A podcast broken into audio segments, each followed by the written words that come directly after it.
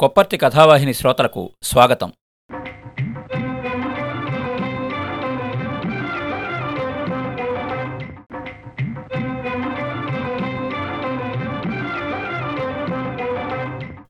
కథాభిమానులకు నమస్కారం. ఈ వారం మనం వినబోయే కథ తాతయ్య వాచి. రచయిత శ్రీ బెజ్జారపు వినోద్ కుమార్. చదువుతున్నది కొప్పర్తి రాంబాబు విశ్రాంత ఉద్యోగి ఇండియన్ బ్యాంక్ విజయవాడ. ఇది నా తిరుగు ప్రయాణం. తిరుగు ప్రయాణమే.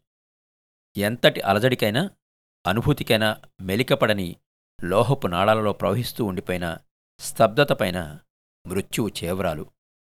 తునాతునకలవుతున్న కుడ్యాల ఆవల ఆవిష్కృతమవుతున్న అలౌకిక ప్రపంచం. ఇది నా తిరుగు ప్రయాణం. రెండు రోజుల పాటు నాయనమ్మ దగ్గర గడిపిన తర్వాత నాలోకి నేను చేస్తున్న తిరుగు ప్రయాణం. చెంపమీద నానమ్మ పెదాల తడి. నోటినిండా నానమ్మ కలిపి పెట్టిన చక్కెర పెరుగన్నం రుచి. గోదావరి సైకతాలపై నడుస్తూ ఆసరా కోసం నా భుజంపైన చేయి వేసి ఆమె అంటించిన వెన్నెల మరక.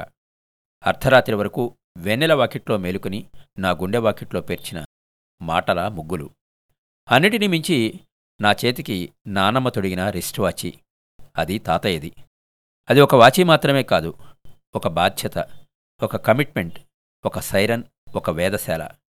నాకు తాతయ్యకు మధ్యనున్న బంధాన్ని దృఢం చేసిన ఒక అలౌకిక ఆవిష్కారం. ఇంట్లో నేను నా నిర్ణయాన్ని తెలిపినప్పుడు ప్రళయం ఎలా ఉంటుందో చూపించాడు నాన్న. ముప్పై మూడేళ్ళ ఈ వయస్సులో నేను తీసుకున్న ఈ నిర్ణయం నిర్ణయం కాదు. పెళ్ళైన కొత్తలోనే తీసుకున్నది. ఒక సంతానాన్ని తాము కనాలని మరొకరిని అనాథాశ్రమం నుంచి తీసుకొచ్చి పెంచుకోవాలని. దాన్ని మేమెప్పుడూ ఒక సామాజిక బాధ్యతగానూ మేము చేస్తున్న సేవగానో భావించలేదు. మేము ముందరే అనుకున్నాం. అది సంసారంలో జరిగే అత్యంత సహజ ప్రక్రియలాగే జరిగిపోవాలని. దానికి మేము మానసికంగా సిద్ధమైపోయాం. పెళ్ళి జరిగి ఏడాదికి జ్ఞాపిక పుట్టినప్పుడు మా ఇంటి కాంక్రీట్ ఫ్లోర్లోంచి ఒక అద్భుతం మొలకెత్తినట్టుగా ఫీల్ అయ్యాం ఆ అద్భుతం దినదినం శాఖోపశాఖలుగా విస్తరిస్తూ మమ్మల్ని నిలువెల్లా ఆవరిస్తూ ఉంటే ఆ అలౌకిక అనుభూతిని తట్టుకోవడమే మా వల్ల కాక ఉక్కిరిబిక్కిరయ్యాం ఎన్నోసార్లు. పాప పుట్టినాక మా ఇంట్లోకి ఎన్నో వస్తువులొచ్చాయి. TV CD player music system fridge computer ఎన్నెన్నో. కానీ ఏ వస్తువు కూడా పాప ఇచ్చిన ఆనందంలో వెయ్యోవంతు కూడా ఇవ్వలేకపోయాయి. నా ఈ ఫీలింగ్స్కి ఆశ్చర్యపోయింది మొట్టమొదటిగా మా నాన్న. నా వయసు వాళ్ళంతా కంప్యూటర్ ముందర కూర్చుని ఇంటర్నెట్లో చాటింగ్ చేస్తూనో మరొక పనిలోనో బిజీ అవ్వాలి. కానీ ఇలా భార్యాపిల్లలతో గడపడం ఏంటి? ఇది ఆయనకు పజిల్ ఎలక్ట్రానిక్ వస్తువును అవసరం ఉన్నంత వరకు వాడుకుని పనయ్యాక స్విచ్ ఆఫ్ చేయాలి. అదే ఓ వ్యక్తితో అయితే అవసరాలతో నిమిత్తం లేకుండానే అనుబంధం పంచుకుంటూ పోవాలి అనేది నేను ఏర్పరచుకున్న సిద్ధాంతం. అందుకే ఏ యంత్రమైనా నాకది అవసరాల మేరకు ఉపయోగపడే యంత్రంలాగానే కనిపిస్తుంది కానీ నా జీవితాన్ని కాలాన్ని వాంఛల్ని అనుభూతుల్ని జీవనశైలిని హైజాక్ చేసేంత బలమైన వస్తువుగా నేనేనాడూ భావించలేదు. అందుకే మా నాన్న నాతో తరచుగా అనేమాట. వీణ్ణి చిన్నప్పుడు మా నాన్న దగ్గర వదిలేసి చాలా తప్పు చేశాను. ఆయన అలా అన్న ప్రతిసారి నాలో ఒక రకమైన పులకరింత. నా బాల్యమంతా తాతయ్య నీడలో పల్లెతల్లి చింగుచాటను గడిపినప్పటి పులకరింత. అందమైన స్మృతి విహంగాలన్నీ రెక్కలు విప్పుకుని కనురెప్పల లోపలి అంచులో బారులు బారులుగా విహరిస్తాయి. అలాని తాతయ్యకు నాన్న మీద గాని నాన్నకు తాతయ్య మీద గాని ప్రేమ లేదని కాదు. వారిరువురు ఒకరినొకరు విడిచి ఉండడాన్ని అతి కష్టంగా భావించేవారు. మరో ఇద్దరు బాబాయిలు ఉన్నా కూడా నాన్న అంటే తాతయ్యకు ప్రాణం. నాన్న ఇంటికి మొదటి సంతానం. ఏమండి? ఇలా రండి. పిలిచింది అనునయ. ఏమైంది? అంటూ వెళ్ళాను. చేతిలో డైలీ పేపర్ చూపెడుతూ ఈ వార్త చదవండి అంది. చదివాను. ఒక పాశ్చాత్య నగరంలో ఒక తల్లి షాపింగ్ కోసం వెళ్తూ పార్కింగ్ ప్లేస్లో కారును పార్క్ చేసి తన చిన్నారి పాపను అందులో ఉంచి కారు డోర్లన్నీ లాక్ చేసి వెళ్ళిపోయింది. చాలాసేపటి దాకా ఆమె షాపింగ్ చేసి వచ్చేసరికి కారు లోపల వేడికి ఆ పసిపాప చచ్చిపోయింది. కన్నకూతున్న ఆ స్థితిలో చూసి విసుక్కున్న ఆ తల్లి ఆ పాప శవాన్ని ఓ కాలువలో విసిరేసి వెళ్ళిపోయింది. దాని కొన్న సామాన్ని మాత్రం భద్రంగా ఇంటికి తీసుకుపోయింది. ఆ రోజు రాత్రి అనునయ నేను ఇద్దరం నిద్రపోలేదు. గుండెను కలిచివేసినట్టుగా అనిపించింది. జ్ఞాపికకు అటొకరం ఇటొకరం చేతులు వేసుకుని పడుకునుండిపోయాం. పెరుగుతూ వస్తున్న వస్తు సంస్కృతి మారుతున్న ప్రాధాన్యాల క్రమం మృగ్యమైపోతున్న మానవత్వం. కొన్నాళ్ళు గడిచాక ఈ లోకంలో పడుతున్న సమయంలో మరో దారుణమైన వార్త చదివాం. అది ఈసారి మన దేశంలోనే జరిగిన సంఘటన. నా మూడో కూతుర్ను చంపడానికి అనుమతి ఇవ్వండి అనేది ఆ వార్త టైటిల్. ఉదయం పూట టీ తాగుతూ పేపర్ చదువుతున్న నేను ఆ వార్త చదవగానే ఉలిక్కిపడ్డాను. బుర్రలో ఆలోచనలు గిర్రును తిరిగాయి. కారణాలు ఏమై ఉంటాయి? అయితే పేదరికమైన అయి ఉండాలి లేదా లింగ వివక్షత అయినా అయి ఉండాలి. కానీ నేను ఆ వార్తను పూర్తిగా చదివి అందులోని విషయాన్ని చూసి విస్తుపోయాను. ఒక వ్యక్తి తన రాష్ట్ర ముఖ్యమంత్రికి ఈమెయిల్ పంపిస్తూ తన మూడో కూతుర్ని చంపేయడం కోసం అనుమతి ఇవ్వాల్సిందిగా అభ్యర్థించాడు. ఆ వ్యక్తికి ముందుగా ఇద్దరు పిల్లలు పుట్టారట. భార్యకు క్యూబెక్టమీ ఆపరేషన్ చేయించాడు. కానీ కొద్ది సంవత్సరాల తర్వాత ఆ ఆపరేషన్ ఫెయిల్ అయ్యి మరో ఆడపిల్లకు జన్మనిచ్చింది. అతని అభిప్రాయం ఏమిటి అంటే తాను తన సంపాదనతో మొదటి ఇద్దరు పిల్లలను సంతృప్తికరంగా అంటే పిల్లలను మంచి లగ్జూరియస్ ఇంగ్లీష్ మీడియం స్కూల్లో చదివించడం ఏ వస్తువులకు లోటు లేకుండా పెంచడం. తన సంపాదన ఇద్దరు పిల్లలను సంతృప్తికరంగా పెంచడానికే సరిపోతుంది కాబట్టి మూడో అమ్మాయిని మామూలు సర్కారు బడికి పంపాలి. కానీ తన పిల్లను అలా మామూలుగా పెంచడం అనేది తనకిష్టం లేదు కాబట్టి ఆమెను చంపేయడానికి అనుమతి ఇయ్యమని ముఖ్యమంత్రిని వేడుకుంటూ పంపిన మెయిల్ అది. ప్రభుత్వ యంత్రాంగం హడలిపోయింది. ఆ ఈమెయిల్ పంపిన వ్యక్తితో నిరంతరం సంభాషణలు జరుపుతూ కౌన్సిలింగ్ చేయడానికి ఒక జిల్లా కలెక్టర్కి బాధ్యతలను అప్పగించింది. వస్తు సంస్కృతి మహాసర్పం కక్కిన విషపు సంస్కృతికి పరాకాష్ట ఆ సంఘటన. పిల్లల్ని చంపుకోవడానికి ఎవరూ ఊహించని ఓ కొత్త కారణం. జ్ఞాపికకు ఐదేళ్ళు వచ్చాక మరో పాపను లీగల్ అడాప్షన్ చేసుకుందామని అనుకున్నాం. ఇప్పుడు ఆ సమయం వచ్చింది. మేము ఆ ప్రయత్నంలో ఉండగానే విషయం నాన్నకి తెలిసింది. అదే అతను సృష్టించిన తుఫానికి కారణం. అలా చేయడానికి వీల్లేదు అన్నాడు నాన్న. ఎందుకని? అడిగాను నేను. చాలా కారణాలున్నాయి. అవేంటో చెప్పచ్చు కదా? అన్నాను. నీకు తెలీదా? సైకాలజీ ప్రకారం ప్రతి వ్యక్తిపైన అనువంశికత ప్రభావం ఉంటుంది. నీవు తెచ్చుకోబోయే పాప యొక్క పేరెంట్సు వాళ్ళ పూర్వీకుల గత చరిత్ర గురించి నీకేం తెలుసు? ఒక నేర మనస్తత్వం ఉన్న పిల్లను మన కుటుంబంలో ప్రవేశపెడితే రేపేదైనా అనర్థం జరిగితే? కానీ అదే సైకాలజీ ప్రకారం ఒక వ్యక్తి వ్యక్తిత్వ వికాసంలో అనువంశికతతో పాటు అతను పెరిగిన పరిసరాల ప్రభావం కూడా ఉంటుంది. మన కుటుంబంపైన పరిసరాలపైన నాకు నమ్మకం ఉంది అని చెప్పాను. అసలు అలా నువ్వు చేయాల్సిన అవసరం వచ్చింది? నీకు అంతగా పిల్లలు కావాలనుకుంటే బ్రహ్మాండంగా నువ్వే కనొచ్చు కదా. ఎంతమందినంటే అంతమందిని కను అన్నారు నాన్న. మేము ఒక్కరినే కనాలనుకున్నాం. మరి సరిపుచ్చుకోవచ్చు కదా. కానీ నాకిద్దరిని పోషించే స్తోమత ఉన్నది. అలాంటి తిక్కతిక్క వాదాలతో చంపు తింటున్నావు. రేపు నువ్వు సంపాదించిన ఆస్తి విషయంలో నీ తోబుట్టులే కాదు నీ సొంత కూతురు కూడా కోర్టుకెక్కచ్చు. నానా మీరు మరీ దూరం ఆలోచిస్తున్నారు. నాకంతగా అవసరం లేదు. నా గమ్యం పట్ల నా గమనం పట్ల నాకు పూర్తి అవగాహన ఉంది అన్నాను. నీ నిర్ణయాన్ని నేను ఆమోదించరా బహుశా అది నీకు నాకు మధ్యన ఉండే అనుబంధాన్ని విచ్ఛిన్నం చేస్తుందేమో అన్నాడు నాన్న. నా నిర్ణయం మీకు ఎలాంటి ఇబ్బందిని కలిగించినప్పుడు దాని గురించి మీరెందుకంత తీవ్రంగా ఆలోచిస్తున్నారు? మీ మాట వినడం మాత్రమే మీకు నాకు మధ్యనున్న అనుబంధానికి కారణం అని అనుకోవడం మరీ దారుణం. ఇక నేనక్కడ ఉండలేదు. గుండెల్లో దేవినట్లయింది. మౌనంగా ఉండిపోయింది అనునయ. ఆమె మౌనం ఎప్పుడు అనంత అనురాగ పరిమళాల్ని నా వైపు ప్రసరింపచేస్తుంది. సాయంత్రం తయారయ్యి బయలుదేరుతుంటే అడిగింది అనునయ. నానమ్మ దగ్గరికేనా? అవును అని చెప్పి కదిలాను. నానమ్మ దగ్గరకు వెళ్తున్నాను అంటే నా బాల్యంలోకి నాలోకి నేను ప్రయాణిస్తున్నట్లే. నా బాల్యం మొత్తం అక్కడ గడిచిపోయింది. ఉద్యోగరీత్యా నాన్న ఊళ్ళు తిరుగుతూ ఉంటే ఏడాది నిండకుండానే నన్ను తన దగ్గర ఉంచేసుకున్నారు తాతయ్య నానమ్మలు. ఏడో తరగతి పూర్తయ్యేదాకా అక్కడే ఉన్నాను. తాతయ్య ఒక అద్భుత ప్రపంచం. ఔసుల వెంకటేశం మాట మాట్లాడితే దానికి ప్రామాణికత ఉంటుంది అనేది ఆ గ్రామంలో అందరి అభిప్రాయం. ఆ ఊరికే కాదు చుట్టుపక్కల గ్రామాలన్నింటికీ కూడా తాతయ్య ఒక ప్రేమ ఒక నిలువెత్తు ఆత్మీయత. తాతయ్య నానమ్మల దగ్గర గడిపిన జీవితమే నాకు గుర్తుంది.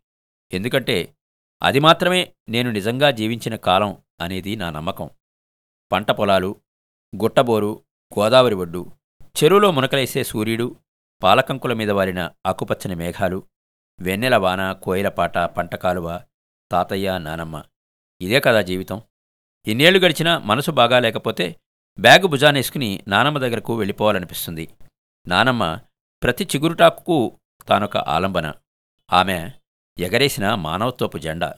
అకస్మాత్తుగా ముంచుకొచ్చిన గోదావరి వరద నీటిలో పుట్టి బోల్తాపడి కొట్టుకుపోతున్న వాళ్ళను రక్షించడం కోసం అందరూ భయపడుతుంటే తాతయ్య మాత్రం నదిలోకి దూకి చివరి వ్యక్తిని కూడా ఒడ్డుకు నెట్టేసి తాను మాత్రం గోదావరిలో లీలమైనప్పుడు ఊరు ఊరంతా రోధిస్తూ ఉంటే ఏడవని ఏకైక వ్యక్తి నాయనమ్మ మాత్రమే. ఎందుకు ఏడవలేదే? అని అడిగితే మీ తాత నాకు ఏడవడం ఎలాగో నేర్పలేదు కదా అంటుంది మోనాలెసాలాగా నవ్వుతూ. హృదయం అంతా పచ్చి గాయంలా సలుపుతూ ఉంటే ఆలోచనలన్నీ శూన్యమవుతూ ఉండగా భారంగా నాన్నమ్మ ఊళ్ళోకి అడుగుపెట్టాను. భోజనం చేస్తూ విషయం చెప్పాను నానమ్మకి. గోదావరి వైపు వెళ్దాం అన్నది. నానమ్మ కలిపి పెట్టిన చక్కెర పెరుగన్నం తినేసి చేతులు కడుక్కుంటూ ఉంటే అడిగింది నానమ్మ. గోదావరి ఒడ్డున నా భుజం ఆసరాగా చేసుకుని ఆమె నడుస్తూ ఉంటే గర్వంగా అనిపించింది నాకు. ఆకాశంలో ఎగురుతున్న జెండాలాగా ఛాతీ విరుచుకుని నడవసాగాను. నా భుజాన్ని ఆసరాగా చేసుకున్న ఆ చేతులు మామూలు చేతులు కాలు తెలంగాణ సాయుధ పోరాటంలో తుపాకులు ఎక్కుపెట్టిన చేతులవి రజాకారుల గుండెల్లో మందుపాత్రలై నిద్రించిన చేతులవి. గోదావరిలోకి దిగి ఒకచోట ఇసుకపైన కూచున్నాం నాకు తెలుసు అదే అదే స్థలంలో తాతయ్య నీటి ప్రవాహంలో గిరగిరా తిరుగుతూ చెయ్యి ఊపిన దృశ్యం నా కళ్ళ ముందర అలాగే ఉంది. చాలాసేపటిదాకా ఏం మాట్లాడకుండా ఉంది నానమ్మ. నేను నీకో వస్తువునిస్తాను అంది హఠాత్తుగా. తన కొంగుకు వేసి ఉన్న ముడిని విప్పి ఒక వస్తువును బయటకు తీసింది నాయనమ్మ. దాన్ని నేను తేలిగ్గా గుర్తుపట్టగలను. అది తాతయ్య రిస్ట్ వాచ్. తాతయ్య బతికినంతకాలం అది తాతయ్య చేతికి ఉంది. గోదావరిలో మనుషులు కొట్టుకుపోతున్నప్పుడు దూరం నుండి చూసి అటువైపు పరిగెడుతూనే ఆ వాచిని తీసి నాయనమ్మ వైపు విసిరి వెళ్ళిపోయాడు. తాతయ్య శవం దొరకలేదు. గోదావరికి తాతయ్యకు మధ్య ఉన్న ప్రేమ అట్లాంటిది. తాతయ్య చివరగా ఇచ్చి వెళ్ళిన వాచిని మాత్రం అతి భద్రంగా దాచుకుంది నానమ్మ. నా చేతికున్న వాచిని తీసేసి తాతయ్య వాచిని నా చేతికి పెట్టింది. ఏంటి? ఈ వాచి పెట్టడంలో నీ ఉద్దేశం? ఈ వాచి మొదటిసారి మీ తాతయ్య ధరించినప్పుడు అప్పుడది కొత్త మోడల్. కాలక్రమంలో ఎన్నో రకాల గొప్ప గొప్ప వాచీలు వచ్చినా ఎంతోమంది ఎన్నో రకాలుగా చెప్పినా తాను మాత్రం ఈ వాచిని వదలలేదు. కానీ ఈ వాచి చూడ్డానికి లేటెస్ట్ మోడల్లాగే ఉందే అన్నాను. అదే దాని ప్రత్యేకత.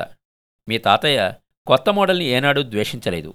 మొదటిసారి మన ఊర్లోకి డాంబర్ రోడ్ వచ్చినప్పుడు టిప్పర్ గోతిలో దిగపడితే దాన్ని పైకి లేపే సమయంలో ఈ వాచికున్న పాత బెల్ట్ తెగిపోయింది. కానీ మీ తాతయ్య లేటెస్ట్ మోడల్ బెల్ట్ వేయించుకున్నాడు. ఆ తర్వాత గ్రామంలో ఎన్నో మార్పులు జరిగాయి. తాతయ్య వాచీలో కూడా కేసు డయలు గ్లాస్ అన్నీ పాతవి పోయి కొత్త కొత్త మోడల్స్ వచ్చి చేరాయి. కానీ లోపలి మూమెంట్ మాత్రం ఎప్పుడూ మారలేదు. అది సహజమైంది. ఎలాంటి మార్పుకి లోను కానిది. ఈ వాచీని చెవిపై పెట్టుకుంటే మీ తాతయ్య గుండె చప్పుడు వినిపిస్తుంది. అది మీ తాతయ్య జీవనశైలి.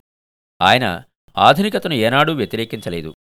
గోదావరి రోడ్డు మీద నానమ్మతో కలిసి అడుగులో అడుగు వేసుకుంటూ నడుస్తూ ఉంటే గాఢమైన నిశ్శబ్దం ఆవరించసాగింది. చల్లని పిల్లతెమెరలు మసక చీకటి తెరలు మమ్మల్ని అల్లుకోసాగాయి. తాతయ్య ప్రతి సాయంత్రం నన్ను తనతో పాటు గోదావరి రోడ్డుకు తీసుకొచ్చేవాడు. ప్రతి సంఘటన ప్రతి అనుభూతి గోదావరి సాక్షిగా నా గుండెల్లో రికార్డ్ చేసేవాడు. ఇన్నాళ్ళ తర్వాత మళ్ళీ అదే గోదావరి ఒడిలో నానమ్మతో కలిసి నడుస్తుంటే తాతయ్య పదే పదే గుర్తుకు రాసాగాడు.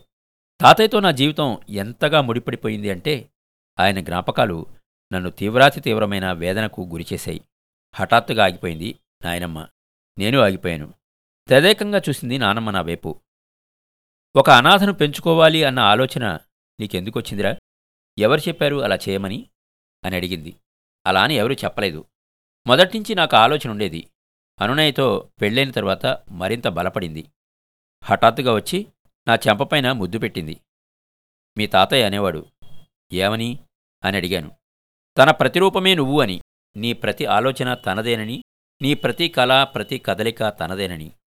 నానమ్మ కళ్ళల్లో జివ్వున చిమ్మిన నీళ్ళు. ఏంటే ఏడవడం ఎవరు నేర్పారు నీ కొత్తగా? అన్నాను ఆశ్చర్యంగా. కంటి నుండి జారే ప్రతి కన్నీటి చుక్క దుఃఖంతో వచ్చేదే అయి ఉండదురా అన్నది. ఇంటికి చేరేసరికి చీకటైంది.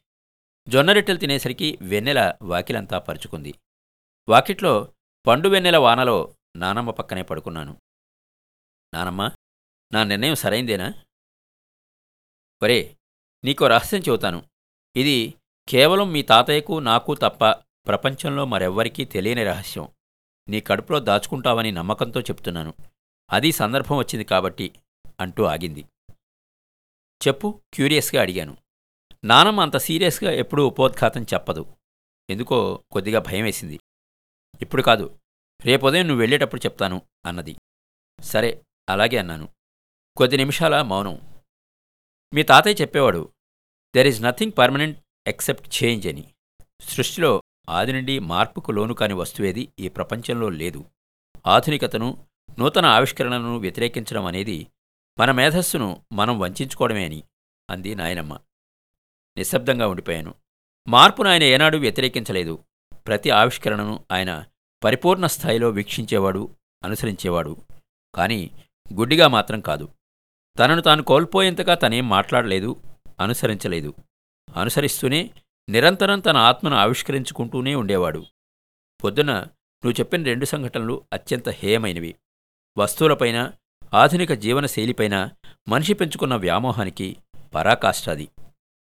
ఈనాటి ప్రపంచంలో ఎలక్ట్రానిక్ రంగంలో చేయబడుతున్న ప్రతి కొత్త ఆవిష్కరణ మనిషిని వస్తు సంస్కృతి వైపు తీవ్రంగా తోస్తోంది. ఇంట్లో రెండు రోజులుగా పిల్లవాడు జ్వరంతో పడుకుంటే కోల్పోయే అల్లరిని ఏమంతగా పట్టించుకోని తల్లి రెండు రోజుల టీవీ పాడే మూలన పడి ఉంటే ఎంతో కోల్పోయినట్టు తల్లడిల్లిపోతోంది. ఆధునికతలో ఏది స్వీకరించాలో దాన్ని వదిలేసి ఏది స్వీకరించకూడదో దాన్ని స్వీకరిస్తున్నాడు మనిషి. తనది కాని పరాయి బతుకును బతుకుతున్నాడు. వాటికి అతీతంగా ఎవరో ఒకరు నీలాంటి వాళ్ళ అస్తిత్వం ఇంకా మన మూలాల్ని సజీవంగా ఉంచుతోంది. సంతోషంగా చెప్పింది నాయనమ్మ. ఇది నా తిరుగు ప్రయాణం. నాలోకి నేను చేస్తున్న ప్రయాణం. చెంపపైని నానమ్మ పెదాల తడి కోసం తడుముకున్నాను. గుండె యవనికపైన తాతయ్య జ్ఞాపకం కోసం తడుముకున్నాను. కళ్ళలో నీళ్ళు జివ్వున చిమ్మాయి. నేను తిరుగు ప్రయాణానికి తయారవుతూ ఉంటే నన్ను ఒళ్ళోకి తీసుకుంది నాయనమ్మ. నానమ్మ నిన్న చెప్తానన్న రహస్యం చెవిలో చెబుతావా? అన్నాను గుసగుసగా. అదేం కాదు గాని ఈ రహస్యం నీతోనే సమాధి అయిపోతుందని నాకు మాటివు అన్నది నా చేతిని తన తలపై ఉంచుకుని. నానమ్మ అన్నాను కంగారుగా నానమ్మను అలా ఎప్పుడూ చెప్పలేదు. చూడు నువ్వు తీసుకున్న నిర్ణయమే యాభై ఏళ్ళ క్రితం మేము కూడా తీసుకున్నాం. కాకపోతే నువ్వు ఒకరిని కన్న తరువాత దత్తత తీసుకుందామని అనుకున్నాము. మేమేమో కనే కన్నా ముందే ఒక అనాథను దత్తత చేసుకుందాము అనుకున్నాము. ఆచరించాము అంటూ ఆపేసింది. నా కాళ్ళ కింద భూమి కదిలిపోతుందేమో అని అనిపించింది.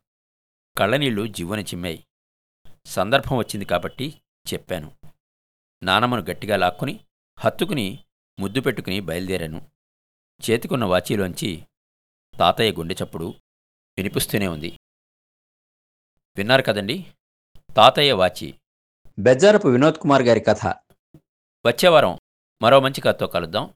మీ కొప్పర్తి రాంబాబు విశ్రాంతి ఉద్యోగి ఇండియన్ బ్యాంక్ విజయవాడ.